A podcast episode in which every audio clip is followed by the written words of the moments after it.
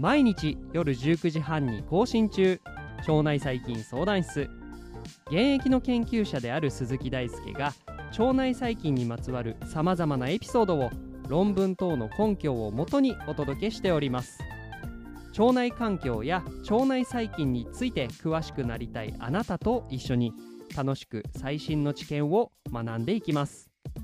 この番組は腸内細菌研究に基づいた医療創薬を推進するメタジェンセラピューティクス株式会社の提供でお送りいたします。今日も一緒に腸内環境の世界へ飛び込んでいきましょう。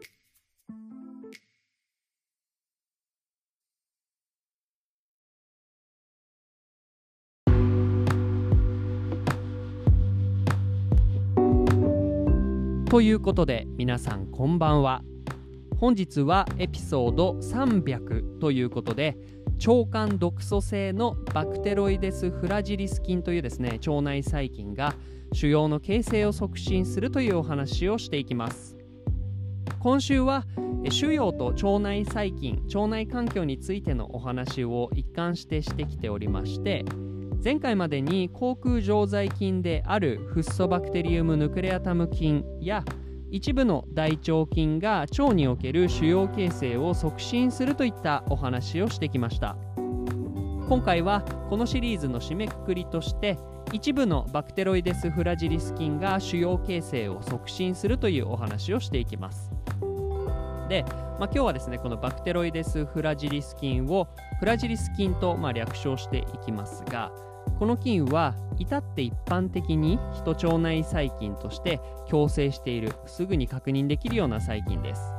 でこのフラジリス菌の中の一部の系統が毒素を産生するエンテロトキシジェニックバクテロイデス・フラジリスというふうに知られていて、まあ、こいつが悪さをしているんじゃないかということです。で、まあ、この毒素によって炎症性の下痢を引き起こす場合もあれば無症状のまま腸管に定着するといった場合もあって、まあ、これは結構人それぞれになるんですけれど、まあ、この状況ですね大腸菌の、状況と結構似ていて、まあ、大腸菌の中でも一部の細菌が、えー、遺伝毒素コリバクチンを産生していたように、まあ、今回の例でも一部のバクテロイデス・フラジリス菌が、えー、毒素を産生するということになっています。で今回紹介するのは2009年にネイチャーメディシンに公開されたイリノイ大学の研究、えー、非引用回数は1658回ともこれもまたすごい数ですねタイトルは Human Colonic Commensal Promotes Colon Tumogenesis Tumogenesis via Activation of T helper type 17 T cell responses というものになっています使用するのは腫瘍形成を促進しやすいミンマウスです。ここに細菌を定着させることで影響を見ていきます。で使用するのは毒素を産生するタイプのバクテロイデス・フラジリス菌と毒素を産生しないタイプのフラジリス菌です。でこれらの細菌をですねミンマウスに投与、えー、定着させるとえ毒素性のバクテロイデス・フラジリス菌ではえー、このマウスへの定着から23日は、えー、下痢が、えー、確認され、その後45日ぐらいで、この症状は収まりました、ここで腸管の組織学的な兆候を見てみるとマウスあたりの腫瘍がですね、この毒素性の、バクテロイデス・フラジリス菌に感染した場合だと、腫瘍の量が優位に、増加することが確認されたと。またですね炎症の兆候も合わせて確認されました。で、まあ、観察したのはですね定着させてから4週間から6週間という、まあ、1ヶ月以上かけてですね定着させたというと、えー、定着させて、えー、結果として、まあ、こういうことが見えてきました。で腸管毒素性のバクテロイデス・フラジリス菌を定着させたマウスの腸内においては炎症であったりとか過形成ポリプの過形成あとは、えー、上皮内腫瘍の優位な増加が確認されていてここからですね腸管毒素性のバクテロイデス・フラジリス菌が腫瘍の形成と増加を誘発するということが示唆されました。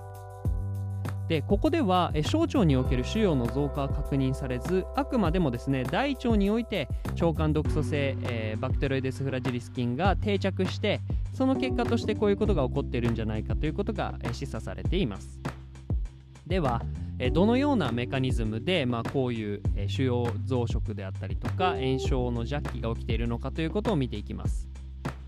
この研究ではスタットタンパク質と呼ばれるサイトカイン受容体のシグナルを受けてですね活性化させる転写因子に着目しています。でこのスタットタンパク質を介したシグナリングはチロシンリン酸化と核内移動を特徴するとような経路で免疫応答を制御する、まあ、中心的な経路となっています。まあ、ここでスタットタンパク質は複数の種類があるんですけれど特にですねスタット3というタンパク質に着目しています。えスタット3は多くの増殖因子やサイトカイン受容体を介してシグナルを誘導することで知られていてヘルパー T 細胞17え、細胞の増殖とヘルパー T 細胞1のえ、関連の炎症抑制に関与しています。まあ、ざっくりとスタット3は免疫応答に関連する転写因子です。で腸管毒素性のバクテロイデス・フラジリス菌が定着した、え腸管の組織における、えスタットの、え様子を見てみるとリン酸化したスタット3のみが血腸粘膜に豊富に存在することが明らかとなりましたその他の結果も合わせると腸管毒素性のバクテロイデス・フラジリス菌は選択的にスタット3を活性化しているということが見えてきますでスタット3はがんの発症に関連するとされる経路でえ腫瘍のですね進行を促進することが知られています。まあ、ここからですね腸管毒素性バクテロイデス・フラジリス菌が発がんに関連する経路を活性化しているということが示されました。スタット3は転写活性因子なので下流の炎症応答もこの後見ていきます。腸管毒素性のバクテロイデス・フラジリス菌に感染したマウスについて粘膜固有層におけるフローサイトメトリーの解析では CD4 ポジティブ T セルが4倍から5倍ぐらい多く存在していてさらにですねヘルパー T 細胞17、17応答もですね発現さらにインターロイキン17の酸性が重要な役割を果たしていることが分かりました。でインターロイキン17サイトカインの一種が重要なことが分かったのでこれに対する抗体によって介入を試みたところ抗体を投与することによって腫瘍が、えー、形成がですね優位に減少することが確認されてかつですね、まあ、この抗体の投入によって p スタット3、まあ、リン酸化されたスタット3のレベルについては影響がなかったということが確認されました。まあ、ここからですね p スタット3の下流、まあ、この転写因子の下流にインターロイキン17の応答があるということが示唆されました。まあ、まとめるとスタット3やヘルパー T 細胞、えー、17の依存的な炎症の応答と主要形成というのが腸管毒素性のバクテロイデス・フラジリス菌によって引き起こされているということが示唆されたということです。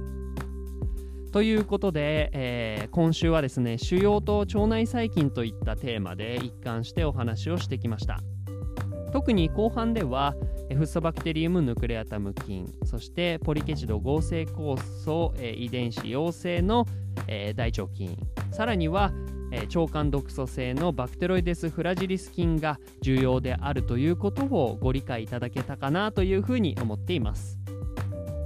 以前ですね、えー、お話しした論文では他にもですね腸管毒素を産生するクレブシエラ・オキシトーカーといった、えー、腸管毒素を産生する細菌も細菌になって、えー、リセントリーですね細菌になって明らかになってきています。今後ですね腫瘍形成と腸内細菌の関係はよりですね詳細に理解できるようになると思います。まあ、ここまでお話ししてきた内容が、まあ、今後の研究を理解する上の上での、まあ、基礎になるということは間違いないと思います。ということで、えー、腸内細菌が腫瘍の形成に密接に関係しているということをさまざまな有名な研究からお示ししたのでぜひですね、えー、今回のお話覚えておいていただけたら嬉しいです。えー、そしてですね、最後になりましたが、え今回ぬるっと始まった放送がですね第300回を迎えました。もう300回かといった感じでちょっと感慨深いですね。え、Spotify でですねフォローしていただいている腸内細菌相談室を見て、えー、聞いていただいている方のですね数を確認できるんですけれど過去の統計を見てみると100回前第200回の放送時の時のですね約ですね3倍のフォロワーの方に聞いていただいていることがこちらから分かっています。またですね視聴回数の規模で言ってももう倍くらいか、まあ、それ以上ぐらいに、え、なっていて、え、どんどんですね多くの方に、え、この腸内細菌相談室の、え内容が、えコンテンツがリーチしていることを確認できています。もちろんですね皆さんにですね腸内細菌の最新研究を共有するのはとっても楽しいことですが、えまたですね着々と多くの方に聞いていただいているという、まあ、実感っていうのがよりモチベーションを高めてくれていますえー、この場でですね、いつも聞いていただいているリスナーの方々にはですね、感謝を申し上げます。え、ありがとうございます。え、中にはですね、え専門にで専門的な内容にもう本当に全振りしたような放送もあるんですけれど、まあ、それでもですね毎日欠かさず聞いてくださっている方が多くいます、まあ、これはですね私にとってとっても嬉しいことです。えー、前もちょっとお話ししたんですけれど一つ自信を持って言えるのは腸内細菌相談室に来てくださっている皆さんはですね一般の方と比べるともう本当に比較にならないほど腸内細菌や腸内環境についての専門的な内容に超詳しくなっています。えここで重要な点としては細かい知識をおろそかにせずに詳しくなっているということです。多くの一般化一般向けの情報っていうのは、えー、多くの場合ですね簡略化されていて、えー、細かくは理解できない情報の、えー、細かさ流度になってしまっています。で、まあ、難しいことを難しいまま理解するには時間をかけてゆっくり知る必要があるし考える必要があります。まあ、毎日ですね腸内細菌の、え研究に、え触れている皆さんはですね間違いなく日本全体で見たらエキスパートです。ぜひですね自信を持っていただけたらと思います。もちろんそんなに肩に力を入れずにですねリラックスしながらあるいは家事をしながらなどでいいので、えー、皆さんの、えー、隣にですね腸内細菌相談室を置いていただけると個人的にとっても嬉しいです。え番組に対する感想や質問リクエストはえ随時募集しているのでえぜひですね Twitter 等から連絡していただけるとえ幸いです。えー、Spotify から聞いていただいている皆様、Apple Podcast から聞いていただいている皆様はですね、ぜひですね、レビューや評価ができるようになっているので、えー、お願いします、えー、今後の活動の参考にさせていただきます。ここまでですね、一緒にですね、腸内細菌や腸内環境について学んでいただきまして、改めて誠にありがとうございます。もうすぐですねポッドキャストを始めて1年になる腸内細菌相談室を引き続きどうぞよろしくお願い申し上げます。この番組はメタジェンセラピューティクス株式会社の提供でお送りいたしました。それではまた301回目の腸内細菌相談室でお会いしましょう。バイバーイ。